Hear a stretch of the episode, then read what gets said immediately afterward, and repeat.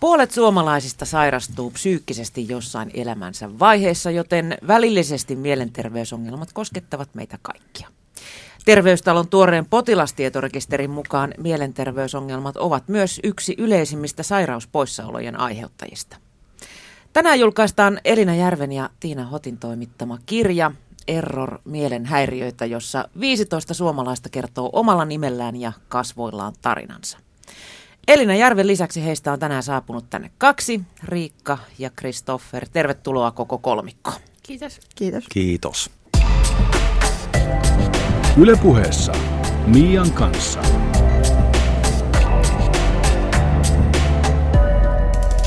Ylepuhe. Korutonta luettavaa ja karua kertomaa ovat tämän kirjan tarinat ja ihmiset kertovat siinä avoimesti niin syömishäiriöistään, skitsofreniastaan, ahdistuneisuudestaan ja Riikka ja Kristo epävakaasta persoonallisuushäiriöstä ja vaikeasta masennuksesta. Mutta nämä tarinat on myös selviytymistarinoita. Miten sä Elina päätit tarttua tällaiseen aiheeseen, kun eihän meillä Suomessa tapana puhua näistä, vaan niitä yritetään pikemminkin lakasta maton alle piiloon ja pitää sukusalaisuuksina? No nimenomaan tämä oli yksi merkittävä syy, että asioita ei pitäisi lakaista maton alle ja olla puhumatta niistä, koska meidän yhteiskunta on meidän yhteiskunnassa painotetaan hirveästi tämmöistä niin kuin selviytymisen kulttuuria. Meidän yhteiskunta on aika rankka ja vaikea. Pitää olla hyvä kaikessa, pitää olla hyvä vaimo, hyvä äiti, hyvä työssä, pitää olla liksaa, pitää olla omistusasunto. Niin siinä vaiheessa, kun ihminen tavallaan lamaantuu sen taakan alla, niin hänen on hirveän vaikea sanoa, että mä en jaksa, auttakaa mua. Ja silloin, kun se kulttuuri on vielä se, että asioista ei, ei saisi puhua, vaan pitää pitää sitä kulissia yllä, niin se voi olla yksilön kannalta hyvin tuhoisa se seuraus. Ja on olemassa lukemattomia tarinoita, joihin mä oon oman elämäni kautta, omien kokemusteni kautta ja läheisteni kautta törmännyt. Ja mä oon miettinyt sitä paljon, että, että wow, että, että nämä on ihan niin uskomattomia, että tämmöiset tarinat, että näitä on Suomessa niin kuin satoja tuhansia. Että nämä pitää kertoa, että nämä on niin älyttömän niin kuin silmiä avaavia ja myöskin niin kuin avaa niitä syitä, miksi joku romahtaa henkisesti, tai että minkälaisista syistä ihminen voi sairastua. Lähditkö se keräämään näitä tarinoita ihan pystymetsästä? Kyllä mä aika pystymetsästä lähdin, että sosiaalisen median kautta löytyi paljon. Ystävät on auttanut paljon, että tavallaan puskaradio-menetelmällä ja sitten myöskin niin kuin omien, omien jo aiemmin olemassa olleiden kontaktien kautta. Mielenterveyden keskusliitolta tuli myös vähän vetoapua, että he on ollut mukana tukemassa tätä kirjaa. Mm. Äh, kuinka helppo oli suostutella nämä 15 ihmistä kertomaan tarinoitaan, vai pitikö heitä edes suostutella? No tämä on ollut tosi jännä juttu, että mä lähestyin, lähestyin tätä ihmisten kontaktointia, että mä laitoin mun oman sähköpostiosoitteen ja tosi moni oli älyttömän kiinnostunut. Et muutama sitten, kun kerroin lisää, ja kun tämä on aika semmoinen syvälle menevä ja just niin kuin oma, omalla henkilöllisyydellä tullaan esille, niin muutama ihminen sitten alkoi miettiä uudelleen tätä, mutta oikeastaan kaikki ihmiset on näiden kansien välissä. Et se innostus on ollut älyttömän älyttömän suurta ja nämä ihmiset, jotka on mukana, niin on hyvin sinut oman psyyken kanssa ja ihan älyttömän analyyttisesti osaa puhua omasta mielestään, ovat selkeästi joutuneet prosessoida tosi paljon itseään ja mieltään vuosien varrella. Että se into on ollut valtava, koska alussa oli se pelko, että saako tähän mukaan ketään. Aina kun yksi ihminen innostui, niin se antoi itselle sitä, että ei vitsi, että tämä on oikeasti mahdollista tehdä. Onko sulla itselläs kokemusta siitä, kun mieli järkky, joko itsestään lähestis kautta? Molempien kautta. Mä ensimmäistä kertaa vakavasti sairastuin 2010. Mun tota, kaksostytöt, jotka on nyt seitsemän vuotta, niin oli silloin vuoden ikäisiä. Ja oli semmoinen elämäntilanne, että mä, mä olin valvonut vuoden sillä, että nukuin ehkä kaksi tuntia yhtäjaksoisesti vuorokaudessa. Sitten meillä alkoi sen aikaisen omistusasunnon kosteusvaurio helvetti ja oli myöskin taloudellisia haasteita. Tuntuu, että elämä vaan joka puolelta sortuu, niin siinä loppuu voimavarat. Ja mulla sitten diagnosoitiin vaikea masennus, johon tajusin hakea apua, koska alkoi olla niin seinää vasten, että tuntuu, että ei ole enää hirveästi vaihtoehtoja. Ymmärsit kuitenkin hakea apua sitten? Siinä vaiheessa, kun tila saa olla niin synkissä vesissä, että, että ei ole enää vaihtoehtoja, että ei ole elämän iloa eikä jaksamista, ja sitten kun on kaksi pientä lasta, niin sun on pakko jaksaa. Ei ole vaihtoehtoja. Ei ole vaihtoehtoja. Mm. Äh, Riikka ja Kristo, mikä teidät sai kertomaan tarinanne tässä kirjassa? Hirvittikö tai pelottiko? No mä olin aika innokas kyllä jakaa omaa tarinaani sen takia, että jos joku muu pääsisi vähän helpommalla sen takia, että jos mä voin niin kuin kertoa jotain, niin se olisi niin kuin ihan mielettömän hieno juttu. Mä oon varmaan aika samoilla linjoilla siitä, että niin paljon on tapahtunut ja en, en myöskään haluaisi, että ikinä mitä, mitä on itse käynyt läpi ja mistä ne syyt ehkä on lähtenyt, niin tapahtuisi kenellekään muulle. Ja Elinan kanssa tuli heti jotenkin tosi hyvä ja turvallinen olo ja vaikka tiesi, että tässä sivutaan myös ihmisiä omassa e- elämässä hyvinkin läheltä, niin tavallaan sen tiesi, että tavallaan se luotto pelaa ja, ja siis toi lopputulossa on ihan, ihan mieletön. Ei Teit, ole sanoja. Niin, teitä ei missään vaiheessa arveluttanut, että mitäköhän nyt, tuleeko sanomista ja mitä tapahtuu, että mitä ihmiset reagoivat.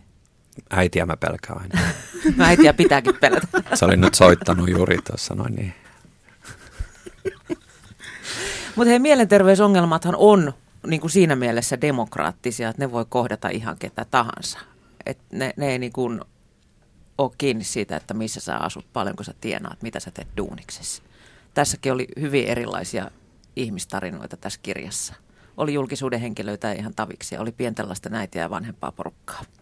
Se on ollut nimenomaan se tavoite, että hyvin erilaisissa elämäntilanteissa olevia ihmisiä, ihmisiä, joilla on hyvin erilaisia diagnooseja ja myöskin tämä, että on julkisuuden henkilöitä mukana, koska se tietyllä tavalla tuo esiin myös sitä, että se ei nimenomaan katso sitä ammattia tai statusta, että ihminen voi sairastua psyykkisesti riippumatta yhtään mistään. Tota, näet tässä kirjassa palataan jokaisessa tarinassa ihmisen lapsuuteen? Onko se niin kuin oletus, että kaikki mielenterveyden ongelmat johtaa sieltä lapsuudesta tai jostain lapsuuden tapahtumasta? Onko se aina niin? Tähän on varmaan olemassa monenlaisia eri näkemyksiä, kuten psykiatreillakin on asioista usein monenlaisia eri näkemyksiä. Mä osaan sanoa vain näiden tarinoiden perusteella. Ja näissä tarinoissa jokaisella on tapahtunut jotain siellä lapsuudessa tai nuoruudessa. Mm. Toki mielenterveysongelmien yhteydessä puhutaan paljon geeniperimässä, geeniperimästä, ja sillä varmasti on vaikutuksensa. Kun itse on toimittaja enkä lääketieteen ammattilainen, niin osaa sitä geneettistä puolta tarkemmin analysoida, mutta mun kokemus on se, ja aika moni terveysalan ammattilainen puhuu siitä, että lapsuudella on älyttömän iso merkitys psyyken kehittymisessä, kuten myös siinä sitten, että saattaa myöhemmässä elämässä sairastua. Mm. Ja mulla on ainakin tämä epävakaa persoonallisuushäiriö on semmoinen alttius biologisesti silloin jo ihan niin kuin syntyessä, että tunteiden käsittelyyn ei niin kuin ole semmoista kapasiteettia, että niin kuin ei ole harmaita sävyjä, että on täysillä tai ei mitään. Niin se on niin kuin tietenkin lapsena vaikuttanut jo, mutta että sitä ei välttämättä, ei oikeastaan välttämättä kekään vanhemmat osaa semmoiseen asiaan puuttua tai sitä tunteita sillä lailla sanottaa, että niitä oppisi sillä lailla hallitteen paremmin tai kokeen sitä väliskaalaa siitä, että se tietenkin vaikuttaa, vaikka muuten olisi minkälainen kasvatus tahansa. Niin. Palataan he tuohon lapsuuteen myöhemmin, mutta Riikka, tuo epävakaa persoonallisuushäiriö, niin kerro mitä se tarkoittaa ja miten se oireilee? No epävakaa persoonallisuushäiriödiagnoosi nyt voi saada aika monella erilaisella kompollakin, että siinä on monta erilaista mm. Mitä se sun kohdalla Mun kohdalla se tarkoittaa sitä, että niitä tunteita on ollut vaikea hallita. Nyt osaan selkeästi paremmin nämä asiat. Voin valita tilanteessa, että tarvitsisiko ruveta huutaa vai ei ollenkaan. että, mutta, Eli saatat saada niinku kilarit ihan tyhjästä. Niin, tai hyvin mm. nopeasti ainakin. Ja se nopeasti. Niin, ja sitten se semmoinen tunnetila siitä ärsyyntymisestä esimerkiksi voi pysytkään yllä. Mutta että siihen on niin kuin kyllä auttanut semmoinen käyttäytymisterapia ja se on niin kuin hallinnassa, mutta että sitten mulla liittyy siihen semmoisia, että mä näen ihan harhoja ja höpöjä ja kuulen semmoisia ääniä, mitä ei ole oikeasti olemassakaan että ne kuuluu kanssa mulla siihen epävakaaseen persoonallisuushäiriöön ja niitä ei siis kyllä ole mitenkään kaikilla, kello on se sama diagnoosi. Mutta että se, siihen, sitä ei saa niin kuin parannettua sillä lailla pois sellaista, mutta ne tulee niin kuin semmoisissa suurimmissa stressitilanteissa yleensä, että nykyään on harvemmin sitä sellaisia. Osaatko tunnistaa, koska se on sitten tulossa päälle? No kyllä mä nyt yleisesti ottaen nykyään tunnen paremmin nämä olotilani sillä ja tiedän, että jos on kovat stressit, niin sit voi vähän olettaa, että voi olla jotain semmoista sekoilua luvassa, mutta että, että ei se mua enää sillä lailla pelota ja sitten se tilanne silloin kun se tulee, niin se on hirveän todellista just sillä hetkellä. Mutta että aika nopeasti siitä nyt ei, se, ei ne ole semmoisia psykoottisia jaksoja, että sitä kestäisi niinku useita tuntejakaan tai mitään, että, että sille ei ihan ohi mentävissä. Mm. Mutta tota, epävakaa persoonallisuushäiriö, se ei ole ainoa diagnoosi, jonka sä oot saanut. Ei, mä en tiedä voiko sanoa, että saanut, mutta... Joka sinulle on annettu. Käännetään näin päin. Joo, ja siis onhan näillä diagnoosilla hirveä merkitys siinä mielessä, että itse ymmärtää sen ongelmansa paremmin, kun sille on niin nimi ja tietää vähän, mitä muuta siihen liittyy. Että, mutta joo, kyllä niitä on kaikenlaisia. Mulla on kanssa ollut tota, vaikeita masennusta ja posttraumaattinen stressioireyhtymä on yksi sellainen, mikä tavallaan antaa mulle enemmän sellaisen just, että mä haluan antaa hirveän pärjäävän kuvan ulospäin itsestäni. Että se näkyy mulla ehkä eniten siinä niin nykyisellään. Ja nimenomaan tämä pärjääminen on usein semmoinen asia, mikä linkittyy monella epävakaaseen persoonallisuushäiriöön. Et siinä on myöskin erilaisia tämmöisiä luokituksia, että on tunneelämän säätelyhäiriö on yksi osa epävakaita persoonallisuushäiriötä. Se on monella ihmisellä, niitä on paljon erilaisia alaluokituksia, mm. mutta nimenomaan niin tunneelämän säätelyssä on haasteita ja sitten aika monella liittyy myös persoonan vaativuutta. Ja mitä on itse lukenut aiheesta vuosien varrella ja keskustellut ihmisten kanssa, niin esimerkiksi lapset, jotka kasvaa perheessä, jossa on päihdeongelmia tai jatkuva väkivallan uhkaa, niin ihminen rakentaa semmoisen oman oman kuplan sen pärjäämisen kautta, että kun olosuhteet on niin epävakaita ympärillä, niin se itse kontrolloimalla kaikkea yrität jotenkin pärjätä siinä. Mm. Ja sitten jos sä et saa näyttää tunteita tai jos niitä on vastaavasti liikaa, niin tämä sitten voi myöhemmällä iällä johtaa tähän tunneelämän säätelyhaasteisiin ja sitten tähän, että kontrollointi johtaa siihen äärettömään vaativuuteen itseä kohtaan, joka myöskin sitten ruokkii masennusta tietyllä tavalla. Kuinka perfektionisti sä Riikka olet sitten? No olen ollut äärimmäisen sellainen, mutta nykyään mä yritän jopa vähän nauttia siitä, jos mä menen johonkin vaikka vähän myöhässä. Että, niin kuin, ei tarvitse niin kuin, pingottaa aina sitten ihan niin kuin äärimmilleen, että pitäisi oppia siinäkin vähän semmoista, niin kuin semmoista jousta. Kultaista keskitietä. Niin, joo. joo. Mutta hei, tota, sun tapauksessa taustalla on myös siis fyysinen sairaus, vai joo. onko se taustalla? Kumpi näistä on syy ja kumpi on seuraus? Niinpä. Joo, ei kun kyllä se kipu, tai siis niin kuin, tämä fyysinen sairaus on niin kuin se, mikä tavallaan käänti sitten koko kelkan hyvinkin laskusuuntaiseen malliin sitten vuonna 2006. Mä sain silloin tosiaan Venäjän metsäpalosavuista niin kovia astmakohtauksia, että mun rintakehän rustoliitos tulehtui. Ja koska halusin olla hirmu pärjäävä ja perfektionisti ja kaikkea, niin töissä yritin mennä niin pitkään kuin vaan pystyin ja että kyllä se siinä menee hammasta purre, mutta että en tiennyt, että jos kipua ei hoideta kunnolla, niin se voi jäädä päälle kokonaan. Ja silleen mulle sitten kävi, että siitä lähtien ei ole ollut yhtään kivutonta hetkeä. Että 2007 vuoden helmikuusta asti on ollut työkyvytön mm. niin kuin kokonaan. Kristo, sun lapsuudessa oli, oli mukana puolestaan sitten rankkaa kiusaamista ja syyksi voi riittää vaikka se, että harrastaa tanssia. Joo, sitä, Sä oot pieneltä paikkakunnalta kotoisin. Kyllä, kyllä.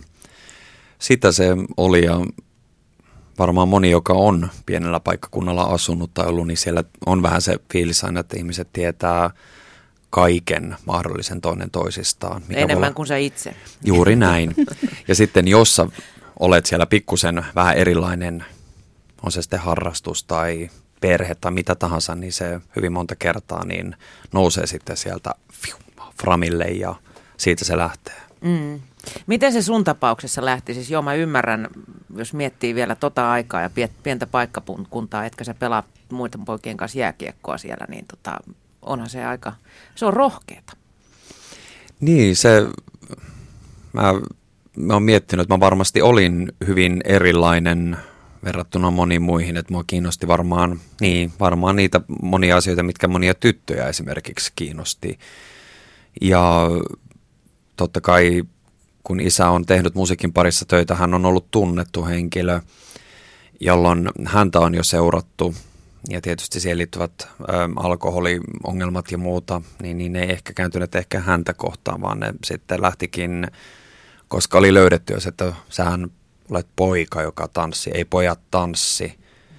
Ja, Hippejä ja taiteilijoita. Niin, ja sitten olisikin ollut edes sitä hippejä tai taiteilijoita, mutta kyllä se, sitten se lähti ja totta kai siinä oli paljon semmoisia sanoja ja asioita, mitä ei pikkupoikana edes itse edes tajunnut ja niitä rupesi välittömästi ihmettelemään, että miksi. Ja ennen kaikkea se, just niin kuin niissä päiväkirjamerkinnöissä, mitä minä olen tai esimerkiksi äiti on tehnyt, niin ne on ihan kummallista luettavaa, että tavallaan jo ihan pikkulapsena käsittelee semmoisia asioita päässään, mitä sen ikäisten ei pitäisi käsitellä. Oma minäkuvansa, että olenko mä väärin, teenkö mä väärin, onko kaikki tavallaan vähän niin kuin väärin ja sitä, siitä se lähti se pallo pyörimään. Mm. Miten sun perheessä sitten suhtauduttiin? Kerroit sä kotona mitä Kyllähän siitä, kyllähän siitä niin kuin puhuttiin ja tavallaan tiedettiin, mutta mä luulen, että esimerkiksi äidillä on ollut aina semmoinen, että hän on halunnut, että meillä on sitten hyvä olla, että ei mennä liian kipeisiin tavallaan asioihin. Olisiko siitä voinut puhua enemmän? Varmasti olisi voinut. Ja esimerkiksi sisarusten puolella, niin kyllä, kyllä se niin kuin oli tavallaan tiedossa, mutta jotenkin siitä ei niin kuin, ei tavallaan perhe ja koti oli, koti oli tosi semmoinen turvapaikka, semmoinen, jonne myöskin kyllä sitten lopulta liian lähelle, että sen takia mulla on varmaan vieläkin tänä päivänä esimerkiksi tosi vaikea luottaa esimerkiksi heti ihmisiin ja mun koti on mulle edelleen semmoinen pyhä paikka. Se on pyhä paikka ja se on linnake. Se on sellainen mun turva edelleen, että mikä se oli silloin lapsena myös. Mm, olit sä ainoa sisaruksista, jotka sitten joutu niin ympäristön silmätikuiksi? Mä olin ainut. Mä olin sitten ainut ja sitten kun tämähän oli myös se, että kun tavallaan mulla ei ollut isä siinä vaiheessa enää niin kuin perheessä, vaan se oli jossain muualla, niin se oli, se oli myös jo sitten sitä, että, että miten selität pikkupoikana, kun muut sanoo, että miksi asut tyttöjen kanssa ja mä, sanon, että mä, mä en voi sille mitään, että mutta tota, mä olin ainut, joka siinä sitten oli ja toisaalta mä ymmärrän, että mä sain tosi paljon tukea heiltä siitä, että mulla oli tosi hyvä olla siellä. Ja vaikka isä, isä ei ollut läsnä siinä ja muuta, niin mä haluan niin myös sen sanoa, että isän kanssahan, isähän ne hetket, kun hän oli läsnä tai tota, aina mitä mulla on muistikuvia hänestä, niin hän on ollut niin kuin ihan huippufaija niin kuin tavallaan meitä, meitä kohtaan, mutta jotenkin tuntuu, että sitten se elämä, missä sitten oli silloin, niin tuntui, että se oli täysin väärää sitten kaikille muille mm. niin monta kertaa. Mutta sullahan tämä ei sitten jäänyt suinkaan niinku tähän sanalliseen suunsoittoon, vaan sut pahoinpideltiin myös. Joo, se sitten meni se jotenkin vaan se kohteeksi, että vaikka mä tein kaikkeni, yritin olla porukan mukana ja ei porukassa ja olla hiirulainen ja yritin olla se älähölö ja kaikkea mahdollista, niin se vaan, niin kuin, se vaan tavallaan se lumipallo kasvoi koko ajan ja sitten se ei enää mennyt enää siihen, että se olisi jäänyt siihen koulun alueelle, se meni siihen koulun ympärille ja, ja, ja sitten se paheni koko ajan ja totta kai sitten kun vuosia tulee kaikille lisää, niin se kävi entistä niin kuin fyysisemmäksi ja sitten nimenomaan se päätyi siihen, sitten siihen todelliseen pahoinpitelyyn. Mm. Missä vaiheessa sä huomasit sitten sairastuneesi masennukseen? Se ei varmaan ollut kouluaikana vielä, vai olitko sä silloin masentunut vai etkö sä vaan huomannut sitä? Silloin kouluaikana jo selkeästi kävi, kun aina sanotaan, että käy niissä syvissä vesissä tai muuta, että mulla on kyllä ihan selkeästi näin kuin jälkikäteen ajatellen, niin mulla on ollut tosi tosi vaikeaa siellä yläasteaikana, että koska silloin kun siitä tuli sitä tekstiä, että kuole pois ja sä oot mitätön ja sitä tuli niin hirveällä sitä niin kuin iskua sekä fyysisesti ja henkisesti tuli aina eri puolelta, niin silloinhan sitä jo niin kuin suunnittelin niitä omia hautajaisia ja muita. Ja nyt kun mä kelaan sitä, niin siellä ollaan kyllä tosissaan. Esimerkiksi silloin yläasteaikana, niin se oli jo sitä, että tavallaan mä tiesin, että joko mä itse teen itselleni jotain tai tota, joku tekee mulle jotain. Mutta sitten se isompi, isompi ehkä se, niin kuin se romahdus kävi sitten aikuisjällä vastaan. Niin, että se ei auttanut, että mies jätti pikkukaupungin, koska pikkukaupunki ei jättänyt miestä. Näin se meni, näin se meni. Mm. Sieltä se sitten kertautui sitten tavallaan se kaikki tavallaan niin kuin räjähti siinä hetkessä. Miten Elina näissä tarinoissa niin tavallaan ihmisten itse diagnosointi on mennyt? Että tota, onko siinä ollut niin kuin hyvinkin äkkiä, että on, on itse huomannut, että nyt ei ole kaikki ok, vai onko sitä yritetty niin kuin vaan selvitä ja mietitty, että tämä nyt on tätä normaalia kitumista, mitä elämä muutenkin on? No musta tuntuu, että sekä että aika paljon, kun he, kirjahenkilöillä on hyvin rankkoja elämäntarinoita, niin he ovat myös kyllä tulleet sitten hyvin selkeästi siihen pisteeseen, että elämä ei voi jatkua näin. Että jos se tavallaan että esimerkiksi masennuksen kanssahan pystyy, pystyy elämään, että se ei välttämättä tee ihmistä työkyvyttömäksi, tai kaksisuuntaisen mielenhäiriön kanssa pystyy elämään ja toimia normaalisti, skitsofrenian kanssa pystyy elämään ja toimia normaalisti. Enemmänkin se on ehkä sitten, jos tulee se totaalinen romahdus, joku sairausvaihe pamahtaa niin täysin päälle, että sä lamannut ja se tekee susta toimintakyvyttömän, niin viimeistään silloin ihminen varmasti alkaa itse analysoida ja tehdä sitä diagnosointia – ja hakeutuu ehkä sitten siihen, että joku muu tekee sen diagnoosin sitten jossain kohtaa. Niin, Googlehan on ihan kauhea. Mä oon löytänyt itseltäni kaikki sairaudet, mitä Google, Google, Googlesta löytyy. Että tota, lukuun ottaen myös kaikki mielenterveyden häiriöt on sieltä löytynyt. Mä olisin ollut aika kiitollinen, että olisin voinut käyttää Googlea joskus 16-vuotiaana, että olisi silloin löytynyt ehkä vähän enemmän sanotusta siihen omaan olotilaan jo. Mä oon sen verran vanha kuitenkin. Että Sekin silloin, voi olla niin. kaksiteräinen miekka, kuule. No voi olla, joo, kyllä. Joo. Sitten näistä diagnooseista tuli vielä mieleen se, että tämä psykiatrian erikoislääkäri Timo Salmisaari sanoi mun mielestä hirveän hyvin tässä kirjan loppuartikkelissa siitä, että meidän yhteiskunnassa että diagnoosit on välttämättömiä monelle, että ihmisellä on oikeus tietää, mikä häntä vaivaa, mutta se on myöskin kaksiteräinen miekka, että ihminen saattaa alkaa liikaa keskittyä siihen diagnoosiin ja muokata itseään sen mukaan, eikä siihen, että kuinka hän pärjää esimerkiksi vaimona tai ihmisenä muuten. Ja mä itse kyllä uskon siihen, että diagnoosi on tärkeä, koska sitä kautta sä tiedät, ihminen kärsii siitä, saattaa kärsiä vuosikausia siitä, että itse kokee, että ei hitse, että mulla on päässä niin kuin jotain vikaa, mutta mä en tiedä mitä vikaa. Ja kun sä et itse tiedä, niin myöskään lähiympäristö ei osaa suhtautua siihen. Mm. Se diagnoosi tuo semmoista lisää semmoista itsetuntemusta, jolla sä pystyt myös kertoa sun läheisille, että hei, mulla on tämmöinen ja tämän takia mä käyttäydyn näin. Ja se ehkä tekee tekee helpommaksi elämään tietyssä mielessä. Niin kyllähän asioilla nyt nimi pitää olla. Niin. Ja tällaisten harhojen näkemisen suhteen esimerkiksi silloin, kun ei ollut tätä googletusjuttua, niin oli vähän semmoinen fiilis, kun tiesi ainoastaan, että joo, että skitsofrenia, että se niin kuin kuulostaa tosi pahalta ja varmaan taas niin kuin nyt sellaista. Ja sitten ei oikein sen takia hirveästi viittinyt ääneen sanoa kaikkea sellaista. Mutta että eihän nämä mun asiat on niin vaarallisia, nämä ei käske mua tekemään mitään tai tässä ei ole mitään semmoista ihmeellistä, ne vaan on pelottavia välillä. Mm. Ei, ei tule mitään sellaisia hyppääkäskyjä mistään. Ei, ei tule mitään sellaista. Niin kuin, kuulen kyllä jotain urheilulähetyksiä välillä ihan itsekseni. Mm. Toivottavasti ne on jännittäviä.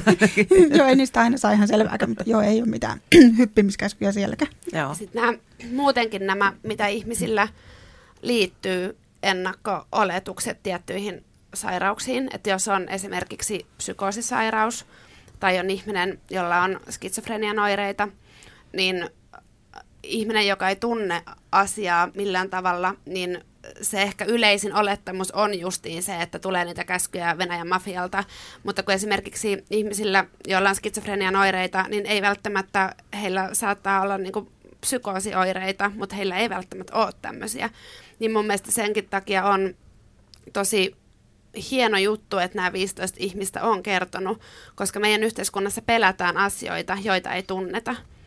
Niin tämä ehkä sitä niin kuin tapun, tapun murtamista, mikä on ollut suuri tavoite tässä, ja sitä niin kuin mustavalkoista katsontatapaa jollain tavalla lisää, koska niin kuin Christopher sanoi tuossa, että kun esimerkiksi kohtaa lapsena pahaa kiusaamista, niin ihminen alkaa muokata sitä identiteettiä, että mussa on jotain vikaa. Mulle on käynyt, mä oon kasvanut pienellä paikkakunnalla Pohjanmaalla. Mä oon ekasta luokasta asti, mä oon ollut aina, mä oon ollut varmaan joku semmoinen pikkuka, pikkukylähörhö, jollain tavalla, mä oon ollut aina jonkun silmätikku myöskin. Ja on ollut sekä fyysistä että henkistä niin kuin kajoamista. Ja, ja tota, niin, niin, ky- kyllä ihminen alkaa muodostaa sellaista identiteettiä, että mussa on jotain vikaa. Ja se kulkee vuosien varrella koko ajan sun mukana, että sussa on jotain vikaa. Sitten kun sä sairastut psyykkisesti, se, se lyö taas vastaan, että nyt mä oon sairastunut, miksi mä en jaksa, noin muut jaksaa, mussa on taas jotain vikaa. Ja sitten kun se ympäristön reaktio on vielä, jos se on sellainen, että ihmisissä on vikaa, jotka on psyykkisesti sairaita, niin tämähän on loputon suo. Et, et siinä vaiheessa, kun, tää, kun ihmiset puhuu, niin se ehkä rohkaisee toisia puhumaan. Ja oma toive on se, että, että se niin kun katsontatapa lisääntyisi, että vaikka ihminen sairastuu psyykkisesti, niin hänessä ei ole mitään vikaa. Hän on yhtä ihana, yhtä kaunis, yhtä hyvä ihminen kuin kuka tahansa muu, mutta ihmisen resurssit on rajallisia. Niin, eikä se sairaus ilmene ihan samalla tavalla Ei. kuin Hollywood-elokuvissa. Että. Ei, ja sitten kyllä usein tietenkin ajatellaan kaikista sairauksista sillä, että se on jotain, mikä pitää sairastaa, lääkitä pois tai leikata pois ja niin kuin hävittää pois näkyvistä, mutta että kun usein se vaan on sitä, että sen asian kanssa vaan pitää oppia elämään, että se on kuitenkin niin kuin osa, mutta että niin, siitä pitää jotenkin pystyä sovittamaan se siihen elämäänsä. Yle puheessa. Keskiviikkoisin kello neljä. Mian kanssa. Yle Puhe. Tänään puhutaan siis psyykkisistä, psyykkisistä, psyykkisistä sairauksista ja vieraana on Error mielenhäiriöitä kirjan toimittanut Elina Järvi sekä ää, vakavasta masennuksesta ja epävakaasta persoonallisuushäiriöstä kertomassa kirjallekin tarinansa kertoneet Kristo ja Riikka. Tota, entä sitten tämä hoito? Koetteko te, että olette saanut sitä hoitoa, mitä te tarvitte? Kyllä mun ainakin pakko sanoa se, että onneksi siis se, se koko tilanne, kun se lähti ainakin omalla tapa, kohdalla purkautumaan, niin mä tajusin, että nyt ei oikeasti, että mä en voi hyvin, että nyt on oikeasti, tuota, että kun mä muistan, kun mut laitettiin töistä sit lopulta öö, niin kuin kohti sairaalaa ja sieltä lääkäriä ja sitten, sitten tavallaan lääkäri iski ne faktat eteen, että nyt on tämmöistä ja sitten saman tien mä itse tajusin sen esimerkiksi mun käyttäytymismallin, että miten vaikeat se on se tutut asiat, että keitä kahvia tai laita roskat ö, tai vie roskat ulos tai että Kun se on mullekin ihan vaikeaa. ja sitten, tiedätkö, pyy- että pyykkiä laitetaan kuivumaan neljässä viidessä osassa. Ne käyttäytymismallit oli ihan käsittämättömiä. Ja sitten yhtäkkiä jotenkin tavallaan sen myötä huomasi, että myös miten kaikki kaverit olivat sanoneet, että sä käyttäydyt ihan oudosti, että kuka sä oot, että sä et enää, sä et ole enää sama tyyppi. Ja sitten mä huomaan, että mä oon itse asiassa toistanut tätä kaikkea jo pitkän pitkän aikaa, niin mulle oli hirveän tärkeää, että joku sanoi sen ääneen ja sitten sanoi, että, että nyt lähdetään niin kuin hoitamaan sitä. Että se oli mulle ainakin semmoinen, se oli ihan totaalinen, se oli hirveä järkytys, mutta se oli, se oli sitten helpotus. Koska Pystyykö siinä vähän niin kuin päästään irti sit myös, että tälle on nimi ja tämä on sairaus? kyllä se mun kohdalla oli sitä, ja mä oon tosi otettu siitä, että miten myös mun esimerkiksi töissä niin, niin esimiehet ja kaikki niin kuin otti asian oikeasti niin kuin vakavissa ja lähtivät auttamaan ja jeesaamaan niin kuin, ö, kaikin tavoin ja antamaan tukensa tavallaan siihen. Ja mun tapauksessa meni siihen, että se oli nukkumista. Mä ajoin mun hiukset pois. Mä jotenkin halusin, halusin puhdistautua ihan kokonaan siitä ja lähteä tavallaan, tavallaan taistelemaan. Ja lähdin heti tavallaan täysin siihen hoitosuunnitelman mukaan, mikä annettiin. Mm. Tota, kuinka yleistä se on, että työpaikalla ollaan näin kannustavia? Sä näitä tarinoita kerännyt. Se, var, se varmasti riippuu tosi paljon työpaikasta ja tapauksesta. Että tota, niin, niin, kyllä näistä useassa tarinassa tulee se esiin, että on ollut ongelmia työpaikassa. Ja mä oon miettinyt paljon sitä, että vaikka meidän yhteiskunnassa esimerkiksi masennus on näennäisesti hyväksytty sairaus, niin kuinka paljon on sitten kuitenkin niitä tapauksia, että isossa konsernissa tulee YT-neuvottelut ja ihminen on rohkaistunut puhumaan omasta mielenterveysongelmasta, niin onko se sattumaa, että jos tämmöiset ihmiset on sitten siellä, vaikka he olisivat niinku todella hyviä työntekijöitä, niin tämmöiset ihmiset olisivat siellä irtisanottujen joukossa, että onko se sattumaa vai onko se sitä asenteellisuutta. Et mun oma kokemus on, mä äh, viimeisimmässä tota, niin, niin, työsuhteessa, missä on ollut, mä jouduin olla jonkun aikaa, jonkun aikaa pois, koska elämäntilanne oli semmoinen, että mulle tuli ihan totaalinen burnout, romahtaminen, loppuun palaminen. Mä joudun olla jonkun aikaa pois ja mun esimieheni oli äärettömän ihana. Mä soittelin, koska sitten myöskin niin kun, kun sä et voi, voi hyvin, niin pää alkaa käydä täysin ylikierroksilla, niin mä soitin hänelle niin sairausvapaalta, että mä voisin tehdä tätä ja tätä juttua ja täällä, niin että et sä tee nyt yhtään mitään, että sä hoidat itse että sä niin lepäät, että sun kuuluu nyt levätä. Että et tämmöinen niin kuin lämmittää ihan äärettömästi mm. mieltä. Että et myöskin se niinku humaani ote esimieheltä, että myöskään johtamistyö ei ole semmoista niinku robottimaista, että sä pystyt niinku, että et se ei välttämättä rakenna kuitenkaan tehokasta työympäristöä, että ihmistä puserretaan kaikki irti, että kyllä se ihan älyttömän iso emotionaalista ymmärrystä mun mielestä vaatii myös se johtajana toimiminen. Kyllä. Niin, siinä on pomo ja johtajan ero varmaan niin. aika, aika selvästi. Mutta onhan tämä mielenkiintoista, että, että siis tämän tuoreen potilastietorekisterin mukaan, minkä terveystalo oli tehnyt, niin, niin mielenterveysongelmat ovat myös yksi niin kuin yleisimmistä töissä poissaolon syistä. Se on, ja mä, musta tuntuu, että jotenkin varmaan moni ei käytä sitä termiä masentuminen. Musta tuntuu, että just se loppuun palaminen ja semmoinen burnout on varmaan mm. semmoinen yleinen, jopa semmoinen tuntuu, että mm. jossain vaiheessa on ollut semmoinen trendikin, että mm. on ollut mulla on, mä oon nyt ihan loppu. Ja... Mä vähän downshiftaan. Niin, niin. Mutta se on varmasti, että kyllä mä, kyllä mä itsestänikin tunnistan sen, mm. että kyllä se on helpompi sanoa, että on ollut niin kuin romahtaminen, että useinhan ne kulkee käsi kädessä. Mm. Mutta et, et kyllä siitä on ollut, että itsekin vasta nyt niin kuin viimeisimmän parin vuoden aikana, niin mä oon alkanut puhua siitä, mitä itselle on omista kokemuksista muutakin kuin ihan muutamalle ihmiselle lähipiirissä. Ja se vaatii jotenkin sen, että itse hyväksyy sen. Kyllä. Mm. Kyllä. Mut Elina, sulla oli kaksi pientä lasta. Joo. Sait sä mielestäsi nopeasti tarvitsemasi avun? No mä itse asiassa miettinyt tätäkin paljon, että m- mä sain apua, mutta mä hakeuduin siihen itse hyvin voimakkaasti ja mä pohjalaisena naisena on aika määrätietoinen. Mä oon myöskin osannut niin kuin ilmoittaa sen, että mä en lähde täältä kotiin. Että mulla on, mulla on arki sellaista, että mä hoidan paljon yksin lapsia. Mun on pakko jaksaa, mun on pakko pärjätä, että, että niin kun teidän työ on auttaa mua. Et mä uskon, että se vaikuttaa jonkun verran, että sulla on pienet lapset. Mm, ja oma määrätietoisuus. Joo, var- varmasti. Ja sitten mitä mä oon ihmisten kanssa puhunut, niin myöskin se on mun mielestä aika väärin, että No esimerkiksi Kelan tukemaan terapia saa ensisijaisesti ihmiset, jotka katsotaan, että heillä on niin kuin vaikka 20 vuotta työkykyä jäljellä, mutta ihan yhtä iso ihmisarvo on näillä ihmisillä, jotka on lähellä eläkeikää. Et, et niin kun, sillehän se ei saisi mennä, että jos sä oot perheellinen tai sä oot niin kun 35-vuotias, sä olet yhteiskunnan silmissä tehokas, niin siksi sä saat paremmin apua. Niinhän sen ei pitäisi mm. olla. Mm. Mutta järjestelmä ei ole aina oikeudenmukainen. Joo, eikä se järjestelmä toimi aina ihan suoraan, mutta mä oon esimerkiksi saanut kyllä valtavarahoitteista terapiaa koska Kela ei katso, että mua voitaisiin kuntouttaa työkykyiseksi enää, niin sitten löytyi kuitenkin siihenkin. Että se on ollut kyllä semmoinen suurin apu mulle ehkä se mm. kolmen vuoden psykoterapia. Mm. Mulle on ollut kans, mä oon saanut Kelan tukeman kolmen vuoden terapian on käynyt. Ja se on ollut, mä uskon, että se on ollut se suurin syy siihen, että itse on, on tervehtynyt ja pystynyt työstää sitä omaa mm.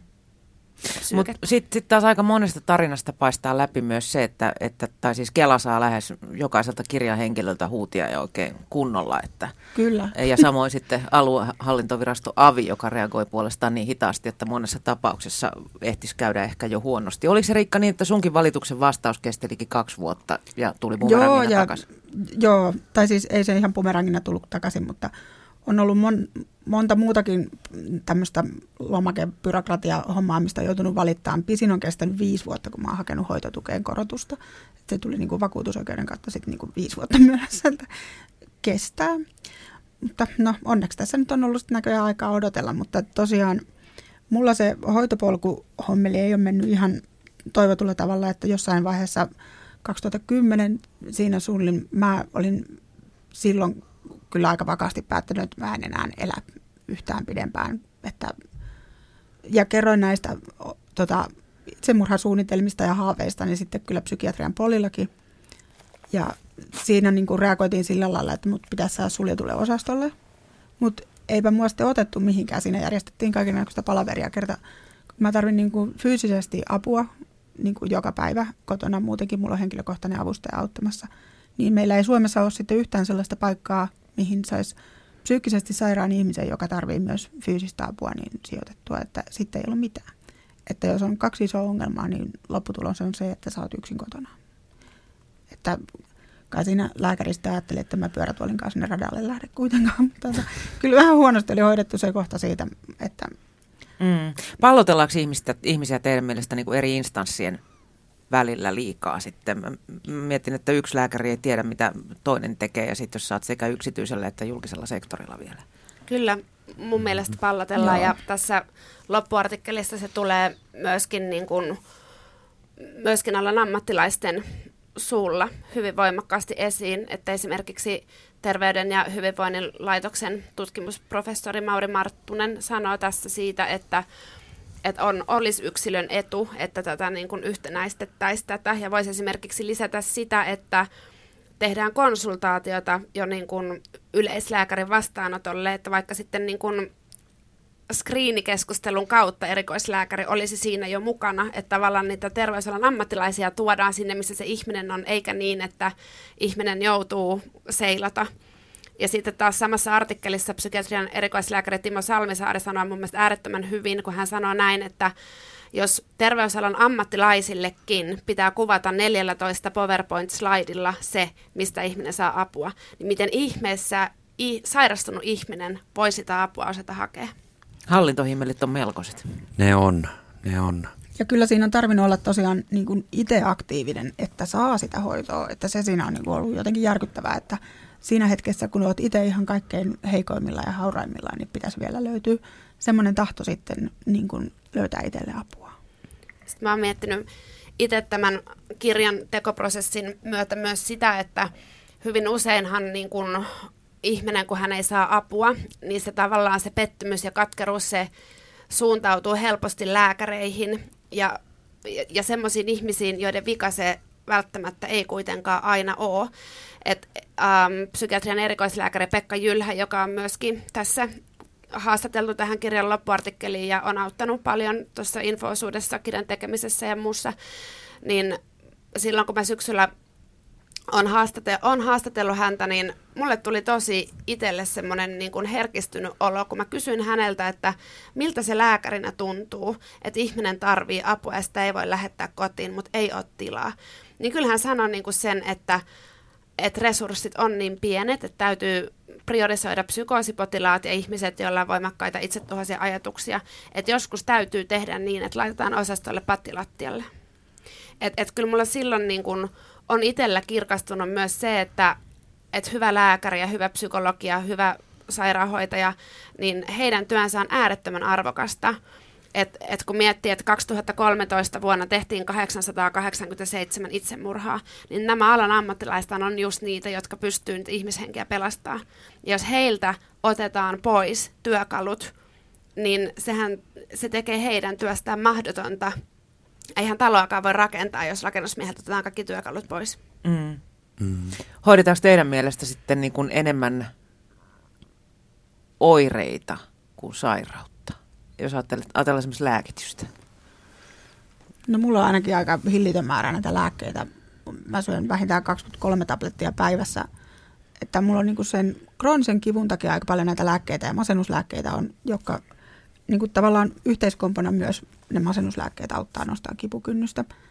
Mutta että herkästi mulle on niitä lääkkeitä määrätty kyllä aina lisää. Ja mä oon nimenomaan sinne aluehallintovirastoonkin tota, laittanut sen takia yhteyttä, että kun mulla ei ollut yhtään lääkäriä, kuka olisi huolehtinut mun kaikista lääkkeistä, että mä oon koko aika vaatinut, että sellainen pitäisi löytyä. Ja että, ei kukaan ei niin kuin näe sitä kokonaistilaa. Niin, niin että kun mun, mä oon niin ollut ihan järkyttynyt, miten voi olla, että niin kuin, mä käyn monessa eri yksikössä ja yksityisellä ja sitten terveysasemalla ja sitten kukaan ei niin kuin tiedä, että kuka määräisi lääkkeet. Ja mä oon vaatinut, että terveysasemalla pitää olla se yksi lääkäri, kuka tietää mun kaikki lääkkeet. Ja aluehallintovirastoltakin sitten tätä suositeltiin, mutta että nyt mulla on semmoinen hyvä lääkäri siellä terveysasemalla. Ja mä luulen, että ei tarvitse olla välttämättä niin psykiatrian alan ammattilainenkaan, että kun hän olisi yksi lääkäri, joka niin kuin tavallaan ottaa semmoisen hoitovastuun, niin sekin niin kuin rauhoittaa varmasti sitä potilaan mieltä aika paljon. Itsestä ainakin tämä tuntuu paljon helpommalta tällainen, että nyt mä tiedän, että se on se yksi lääkäri, kuka tietää mun jutut. Mm. Mun kohdalla oli niin hyvä uskomaton sattuma, että lääkäri, kenen luokse mä menin, niin hän oli erikoistunut ö, erilaisiin mielenterveysongelmiin ja hän oli työskennellyt myös niin kuin psykiatrisen ö, sairaanhoidon parissa ja pitkään ja opiskeli tätä alaa lisää, joten hän osasi äärimmäisen hyvin lähteä saman tien hoitamaan ja ohjata mua eteenpäin. Että tämä oli yksityisellä Sä puolella. pääsit niin kuin yhden luukun periaatteella. Mä pääsin ja se oli ihan, tämä on nyt vaan sattuma ja näinhän ei pitäisi olla. Että mulla oli se siinä, että kun puhuttiin, että mä tavallaan, että hän lähti ohjaamaan ja seuraamaan sitä mun tilannetta. Hän huomioi mun työpaikan, hän huomioi mun kotiolot ja hän ohjasi mua eteenpäin puhumaan ö, lääkitys, mikä oli, ja sitten vielä se asian niin kuin käsittely, ja hän on myöhemminkin ollut vielä yhteydessä, että kuinka voit, miten jakset ja niin edelleen. Ja Oho. Tämä oli ihan mieletön prosessi, mutta juuri se, mitä kuulee ihan koko ajan ympäriltä, niin Joo, ja sitä kuulee, että miten ihmiset joutuu jotenkin jo todella epätoivoisiin tilanteisiin mm. ja että, että ei oteta osastolle, ellei yritä itsemurhaa tai jotain mm. niin kuin, ihan kamalaa. Niin kuin. kyllä. Että pitäisi olla ehdottomasti enemmän sellaisia matalan kynnyksen paikkoja, että kaikki voisi saada apua. Että ei se järjestelykysymyshän se olisi, mutta että kyllä se niin kuin varmasti säästäisi yhteiskunnassa rahaa se, että ihmiset ei ole sairaslomalla tai jonottamassa jollain luukulla tai odottamassa aikaansa, vaan niin kuin, että Mm. Tuohon liittyen tässä jä, jälleen tässä kirjan loppuartikkelissa, niin on haastatellut äh, tuolta Keroputaan sairaalasta jo eläkkeelle jäänyttä psykiatrian erikoislääkäriä Pirkitta Alakarea. Ja tämä Keroputaan sairaalan malli on mun mielestä hyvin kiinnostava siinä, että on tämä matalan kynnyksen apu, samoin kuin Exote, missä Timo Salmisaari toimii, niin äh, siellä on nimenomaan niin kun, käytössä tämä systeemi, että ihminen saa tulla ilman, ilman lähetettä, ilman diagnoosia. Että ei, ei katsota ensin papereihin, vaan katsotaan, että mikä se, mi, kuinka hän voi, mikä hänen tilanne on, mitä apua hän nyt tarvii. Ja Keroputalta on tosi hyviä esimerkkejä siitä, että esimerkiksi niin kun, ähm, psykoosioireita on pystytty hoitaa ilman lääkkeitä, kun siihen on otettu heti ensimmäisestä tapaamisesta lähtien ihmisen läheiset mukaan, jolloin niin kuin ihmiselle, jolla on psykoottisia oireita, niin tulee turvallinen olo, että hänen niin kuin, nämä oireet hyväksytään, jolloin hän alkaa niin kuin, kertoa sitä vaikeaa kokemusta niiden oireiden kautta. Ja näistä ihmisistä moni on ollut, pystynyt palata töihin ja opiskeluelämään. Ja samoin sitten taas niin kuin Salmisaari on puhunut myös siitä, että Exoten mallin mukaan on säästetty niin kuin, että siinä puhutaan niin kuin valtavista summista. Että kun ihmistä ei lähetetä eri instan- instansseihin, että heillä on vapautunut siellä potilaspaikkoja, sitten kun ihminen tietää sen, että hän, hän voi tulla koska tahansa, niin se varmaan myös sitä henkistä luottamusta lisää sillä, että ihminen sitten niin kuin selviytyy paremmin omillaan, kun hän tietää, että hänellä on aina paikka, mihin mennä. Oletteko te kokenut, että teillä on ystävyyssuhteet ja ihmissuhteet säilynyt? Vai onko siinä erottunut niin kuin jyvä takanoista sitten? kyllä on hyviä ystäviä, ketkä on ehdottomasti niin kuin auttanut tässä tilanteessa aika paljon. Mulla, mulla oli, oli varmaan muutamia semmoisia tapauksia, että myös varmaan itse muuttui hyvin paljon siinä, siinä tämän prosessin aikana, että mikä, mikä käynnistyi, niin kuin, että missä on tavallaan ehkä itsekin, että niitä on, on ehkä just sanoa, että just ne jyvätakanoista on kyllä erottautuneet tietyllä tapaa niin kuin hyvinkin paljon, mutta johtuu myös siitä, että itse tavallaan tunnen, että elän niin kuin nyt niin kuin täysillä olevaa elämää, semmoista niin kuin täyteläisempää sellaista, että myös minä olen tämän kaiken prosessin myötä niin kuin myös muuttunut, mikä on varmasti vaikuttanut, mutta mä näen, että ehdottomasti positiivisella tavalla. Että vaikka alussa osa mun kaverista heitti mulle läppä, että nyt hullu siis. Mm-hmm. Ja siitä me lähdettiin ja sitten että eh, ei. Se oli se ehkä semmoista läppääkin, mutta että on ihan ollut, että ne ihmiset on olleet, tietyt ihmiset siinä ympärillä ja kävelleet ja käyneet kaikki nämä jutut läpi ja on ollut silleen, että jes, jes, jes, hyvä, hyvä, anna mennä vaan, että jatka tuota samaa rata, mutta on ollut niitä, jotka sitten ollut silleen, että sä oot ihan eri tyyppi, kun, että osa tykkäsi tavallaan siitä oudosta minusta. No mitä Selina, pienten lasten äiti on muutenkin aika yksin yleensä, siinä ei hirveästi mm. ehditä kavereiden kanssa kahvilla käydä. Joo, just tähän liittyen, että 2010 vuoden masennus, niin silloin mä olin niin huonossa kunnossa, että mä en ole varmaan tajunnut tätä kokonaisuutta ja sitten voimavarat on mennyt siihen, että hoitaa niitä lapsia ja yrittää olla mahdollisimman hyvä äiti heille. Mutta mä oon äh, viime vuosina miettinyt paljon sitä, että silloin mä olin henkisesti tosi yksin, mutta se johtuu myös siitä, että mä en kehdannut puhua asiasta hirveästi ihmisille. Puhuin sitten, kun hain apua, niin puhuin. Ja silloin 2010 vappuna, niin mä menin itse psykiatrian avo-osastolle. Mä itkin, että ottakaa mut tänne, koska mä en pysty, mä hoiden yksin aika paljon lapsia. Mä en pystynyt, mä tiesin, että mulla ei ole mitään muuta keinoa päästä lepäämään. Mä olin siellä viisi yötä, sain nukuttua siellä kunnolla. Mutta sitten se viiden päivän jälkeen arvioitiin, että et, et, et, niin kuin äitiydestä ei ole mitään ongelmaa ja niin kuin, et, et kyllä hän pärjää niin kuin siellä kotona lasten kanssa. Sitten mä menin kotiin ja mä heti kärkeen hoidin kolme päivää yksin lapsia. Ja mä olin niin sekaisin, että mä en niin kuin, mä ahdistan, että en mä tiedä mitä ruokaa, mutta totta kai mä niitä lapsia rakastan samalla tavalla ja pystyn heitä hoitaa. Mm. Mutta, Kyseenalaistit sä itse, että pystyykö mä hoitamaan näitä? No en mä jotenkin sitä, että pystyykö mä lapseni hoitaa, koska se on jotenkin se sellainen, se on, se on niin primitiivinen juttu, että ihminen, mä uskon, että ihminen niin kuin hoitaa lapsensa vaikka pääkainalossa, mm. mutta etenkin se, niin kuin, se henkinen, pah, niin kuin se semmoinen yksinäisyyden olo, että tota, niin, niin, että et mulla, mulla piti olla niinku tavallaan ruokalista, että kello tämä ja tämä, teet tätä ruokaa. Että on vaan niin uupunut ja sitten se koti on niinku vihoviimeinen kirous siinä vaiheessa, koska se kaikki uupuminen ja se, että, että niinku liika on liikaa, niin se tulee siellä kotona. Sitten mm. sä pääset, niinku, se on paratiisi, että sä pääset viideksi päivää nukkumaan jonnekin psykiatrian avo-osastolle, koska siellä sun ei oikeasti tarvi suorittaa ja tarvi jaksaa. Sitten kun sä tulet takaisin siihen kotiin ja sä tunnet olevasi tosi yksin. Että mä kävin silloin sitten niinku, sairaanhoitaja kotona, kun mä olin tyttöjen kanssa sinne sitten heti muutaman päivän yksin, niin kävi ja mä katsoin ikkunasta, että koska ne tulee, että ihanaa, että saa jonkun kanssa puhua. Että tota, toki mulla oli, oli läheisiä ja oli ihmisiä, jotka tuki ja teki kaikkensa, mutta olosuhteiden pakosta mä joudun jäädä sitten vähäksi aikaa siihen yksin. Niin kyllä mä sitten niin välillä miettinyt, että, että mutta mut ei ihminen, jos sen on pakko selviytyä, niin se selviytyy. Ja se on ollut toisaalta pelastus, että on ollut noin lapset, että jos mulla ei olisi lapsia, niin en mä tiedä, missä mä olisin tänä päivänä. Joo, siinä on kyllä aika arjessa kiinni, että ei auta lähteä leijua mm. kauheasti. Tota,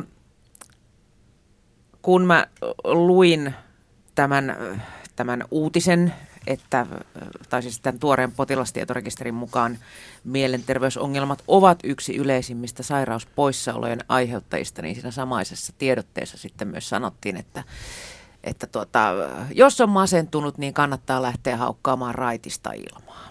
Miltä tämä kuulostaa ihmisistä, jotka ovat olleet vaikeasti masentuneita? Liikunta ja raitisilma. Mun mielestä on ihan kamalaa, kun ihmiset yrittää tsempata, siis hyvää tahtoa siinä varmaan on taustalla, mutta se on jotenkin niin kaukana siitä todellisuudesta.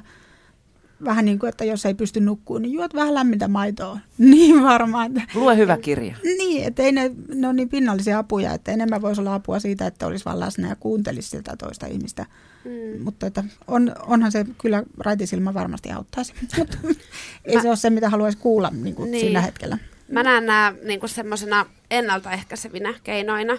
Niin, et, aivan. Et, et, niin kun yrittää huolehtia siitä, että nukkuu hyvin tai riittävästi ja siitä, että syö ja liikkuu. Et kyllähän nämä on ihmisen hyvinvoinnille siis ihan perusasioita. Elämän rytmi, niin. suht, suht säännöllinen. Niin, niin. mutta sitten siinä vaiheessa, kun tota, sä oot vaikeasti masentunut tai sun psyyke on romahtanut, niin äh, on mullekin sanottu, että oletko kokeillut superfoodia, niin kyllä siinä vaiheessa tekee mieli sanoa, että ei jumalauta, että et, et, et, niinku, et, et, et sano, niin. niin, niin, että työnnä nyt kuule, sanonko mihin. Et, et, niinku, Mutta sitten toisaalta, kun siinä on se vastapuoli, että ihminen, joka sanoo näin, niin hän tarkoittaa hyvää. Ja, ja sitten sekin on toisaalta parempi, että että hän sanoo edes näin, kun että hän ei sanoisi mitään. Että kun on kuitenkin se vilpitön semmoinen, että hän välittää ja hän yrittää jotain, että jos hän ei tiedä, miltä toisesta tuntuu, niin että hän se sitten välttämättä pysty siihen mitään kovin fiksua sanoa. Mm. Kunhan et nyt me sanomaan, että leuka pystyy, kyllä se siis. Mutta mut sitäkin, sitäkin on niin kuin älyttömästi, että Aleksi Laiho sanoo tuossa hänen tarinassaan siitä, että, että häntä niin, niin kuin veetuttaa nämä flunssasta hössöttelijät, että hänellä on muun muassa krooninen unettomuus, mistä hän kärsii. Että niin kuin sitä, että työpaikalla juo vähän kuumaa ja o, viikko pois. Mutta sitten kun sä meet sinne silleen, että hei, että mä en ole 72 tuntiin nukkunut, että juo kahvia. Että et, et, niin kuin asenteet on hirveän niin kuin erilaisia eri asioita kohtaan. Mm. Se on ja se yleinen, mitä varsinkin nyt sosiaalisen median aikana tulee, eli tapa, melkein tapahtuu mitä tahansa, niin on aina se voimia ja sitten aina silleen, että jaksu, jaksu ja jaksuhali, niin silloin aina silleen, että Mutta mun on pakko sanoa tuohon vielä kavereiden tuesta siitä, että kun silloin itse oli, oli tosi, tosi, tosi vetäytyväinen ja olin tosi allapäin ja oli ne kauhean synkät ajatukset ja sehän oli munkin kohdalla sitä, että mulla oli verhot kiinni, mä olin lukkiutunut taas sinne kotiin, sinne omaan linnaan. Niin se, mikä auttoi tietysti hoitosuunnitelmien niin kuin ammatillisen avun lisäksi, niin oli kyllä sitten ne läheiset siinä ympärillä, jotka tulivat okay, hakemaan sinne ulos, että kävin kävelemässä, mutta jotka tulivat sille, että sä et muuten jää tänään että kotiin. Hakemalla ne tulivat, niin. tulivat hakemaan, koska mä, esimerkiksi mun kohdalla se oli paljon sitä, että, että mä vetäydyin entistä enemmän sinne, mä en halunnut nähdä ketään, mutta siinä tapauksessa mä olin niin, mä oon nyt niin, niin miljoona kertaa kiittänyt niitä ihmisiä, jotka tulivat sinne, ne tuli kotoa hakemaan, nyt sä laitat takin päälle, kengät jalkaan, ja tuota, nouset ylös ja sä lähdet vaikka kävelemään ja niin kuin se, että hei tänään sä tuut meidän mukana tänne ja näin, koska se oli mulle ainakin ihan sitä tavallaan, että revittiin pois siitä, siitä, siitä semmoisesta pimeydestä tietyllä tapaa. Mm-hmm. Oli se nyt sitten sinne ulkona menoa, mutta että tavallaan otettiin mukaan takaisin siihen tavallaan jotenkin niin kuin arkeen. Niin. Onhan se ehkä vähän tällaiset tsempparallaan jaksuhaliystävät, jotka ei ole itse käynyt koskaan läpi mitään sellaista – niin on se hirveän ymmärrettävää, että ei ne niin kuin voi ymmärtääkään, että tällainen asia voi mm. olla niin vaikeaa siinä tilanteessa, kun on sairas. Että ei sitä vaan... Ei ehkä... sillä pahaa tarkoita, mutta ei niin, se kauheasti lämmitäkään. Niin, niin, joo, kyllä. Kannattaa kuoria sieltä se empatia vaan itselleen irti, että hyvää tarkoitettiin. Niin, mm. joo. Se, se on ihan älyttömän tärkeä voimavara, että on kuitenkin ne muutamat ihmiset, jotka on, että se tavallaan, että ihmisellä olisi niitä ihmisiä, että että sä tunnet olos turvallise, turvalliseksi tässä elämässä, että nämä ihmiset rakastaa mua ja nämä hyväksyy mut, vaikka, vaikka, mä, vaikka mä en jaksa. Et, et mulla on myös ollut näitä ihmisiä ja se on pitänyt, pitänyt varmasti niin kuin kiinni, hmm. kiinni kaikesta ja niin kuin puskenut siihen, että, että tekee kaikkensa, että parantuu ja jaksaa. Mutta yksi syy tähän, tämän kirjan tekemiseen oli mulla se, että mä, tota, niin, niin, mä näin, omin, niin kuin, mä näin Mä oon nähnyt tuolla silloin uh, psykiatrian avo-osastolla tällaisen esimerkin, että oli nainen, joka oli hyvin uh, vaikeasti sairas. Hänellä oli kaksisuuntainen mielenhäiriö ja hänellä ei auttanut siihen oikein mikään. Ja hänellä ei ollut oikein ketään, kuka on kiinnostunut siitä, miten hän voi. Ja hän sai ihoaireita lääkkeistä ja hän meni kanslian sanomaan, että hänellä on niin kutinaa. Niin se, että anteeksi, mun työvuoro loppuu sanomaan seuraavalle. Että et tavallaan niin se, että et että itse on niin kun onnellisessa asemassa, kun on ihmisiä, joihin voi turvautua silloin, jos ei meinaa jaksaa. Mutta mitä, mitä käy heille, heille, joilla ei näitä ihmisiä ole? Ja sitten jos niin ihminen vaikka siinä vaiheessa hakee apua, ja hänet sieltäkin niin kuin, et, et, niin kokee, että vitsi, että mulla ei ole ketään ja mä oon nyt lopullisesti tullut hulluksi ja hän menee sairaalaan ja sieltäkin niin kuin koetaan, että se ei ole tarpeeksi sairas päästäkseen vaikka osastolle. Sitten hän menee kotiin ja kotona ei ole ketään, joka pitää kiinni elämässä, niin mitä, mitä tälle ihmiselle sitten tapahtuu? Mm. Koette sitä nyt sitten toipuneenne vai pitääkö tästä ylipäätänsä toipua? Onko se Riikka sulla enemmän niin kuin sairaus vai ominaisuus tätä nykyä? No, no en mä nyt oikein tiedä, miten mä sitä luokittelisin. Se nyt on vaan osa tätä elämää. Mm. Että, mutta kyllä sen kanssa niin kuin, tavallaan se pitää niin kuin hyväksyä, että se on nyt tämmöistä. Vähän sama kuin tämän kivunkin kanssa. Että... Vähän niin kuin aikaisemmin puhuttiin, että sitä ei niin kuin ole tarkoitus leikata pois. Niin, mm. joo, kyllä. Ja että jos taistelee kauheasti sitä vastaan tai yrittää hirveästi ylläpitää jotain kulissia, niin se syö ihan hirveästi voimaa. Mm. Että niin kuin, tavallaan se semmoinen asia hyväksyminen ja sen kanssa vai, että eläminen on tavallaan siinä mielessä helpompaa. Se kuulostaa kauhean yksinkertaiselta sinänsä, mutta ei ihan helppoa, mutta ihan onnistuttavissa kuitenkin. Mm.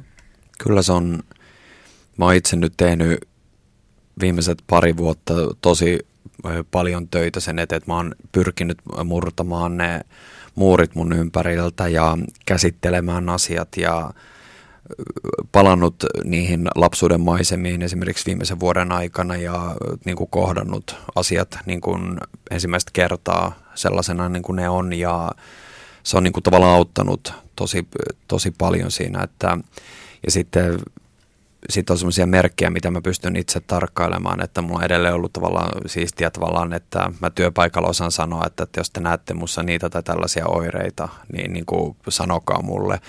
ja kotona mä pystyn myös kiinnittämään tiettyihin asioihin huomiota, että mä tavallaan osaan varoa semmoisia merkkejä itsessäni jo, ja on pyytänyt läheisiä sanoa, että jos te näette mussa sitä tai tämmöisiä merkkejä tavallaan, mitkä voisi olla viitata sellaiseen, niin mä pyrin heti niin kuin stoppaamaan sen sen tavallaan Toihan tilanteen. on hyvä systeemi, Mm. että Joo. kerta sitä ei aina itse huomaa, kun Mm. se lähtee menee huonompaan suuntaan. Ei, niin siinä on ollut just nämä ihmiset sitten, että jotka mä, että mä oon sanonut sen ja, ja tuota, tuota, kun mulla mennään käydä esimerkiksi, kun on nykyään yrittäjä tai muita, mulla välillä kaatuu seinät päälle, niin mulla on sitten esimerkiksi yhden ystävän kanssa, kenen kanssa me nähdään, me ollaan sovittu yksi päivä kuukaudessa, milloin hän tulee ja hän rupeaa listalta käymään läpi, että oot sä tehnyt nämä ja nämä asiat, nyt tehdään nämä ja nyt nämä ja nämä. Näin. Ja se, joo. ja se tsekkaa sen ja se sitten, että nyt sä teet ne ja sitten me käydään ne läpi ja sitten on silleen hyvä. voittaja ja se on ollut ihan se paras. Ja nämä oli esimerkiksi sieltä, mitä mä sain silloin ohjeita aikanaan itse niin kuin hoitosuunnitelmaan ja ne ohjeet on omalla, oma, omassa elämässä edelleen käytössä. Toimivia työkaluja. Joo. Mä näen itse niin kuin psyykkiset sairaudet niin kuin enemmänkin ominaisuutena kuin äh, välttämättä sairautena. Et, et ne niin kun, niiden kanssa varmasti on niin kun parempia vaiheita ja osasta parantuu täysin, mutta että, et tärkeintä ei ole mun mielestä niinkään se, että onko se tietyn jakson ja näin, vaan nimenomaan se, että ihminen, se vie paljon aikaa, mutta että ihminen löytäisi sellaisen flown, että hän niin kuin osaa elää itsensä kanssa, oli se diagnoosi mikä tahansa.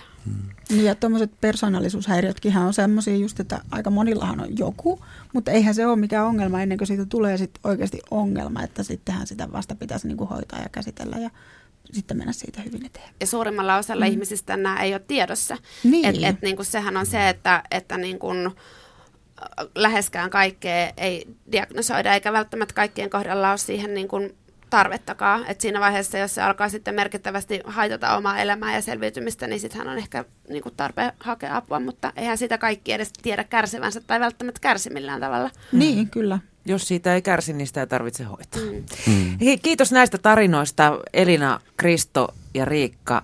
Ja lisää näitä selviytymistarinoita voi lukea siis kirjasta Error mielenhäiriöitä. Kiva kevättä kaikille. Kiitos Sami. Kiitos. Kiitos samoin. Ylepuheessa keskiviikkoisin kello neljä. Mian kanssa. Yle Puhe.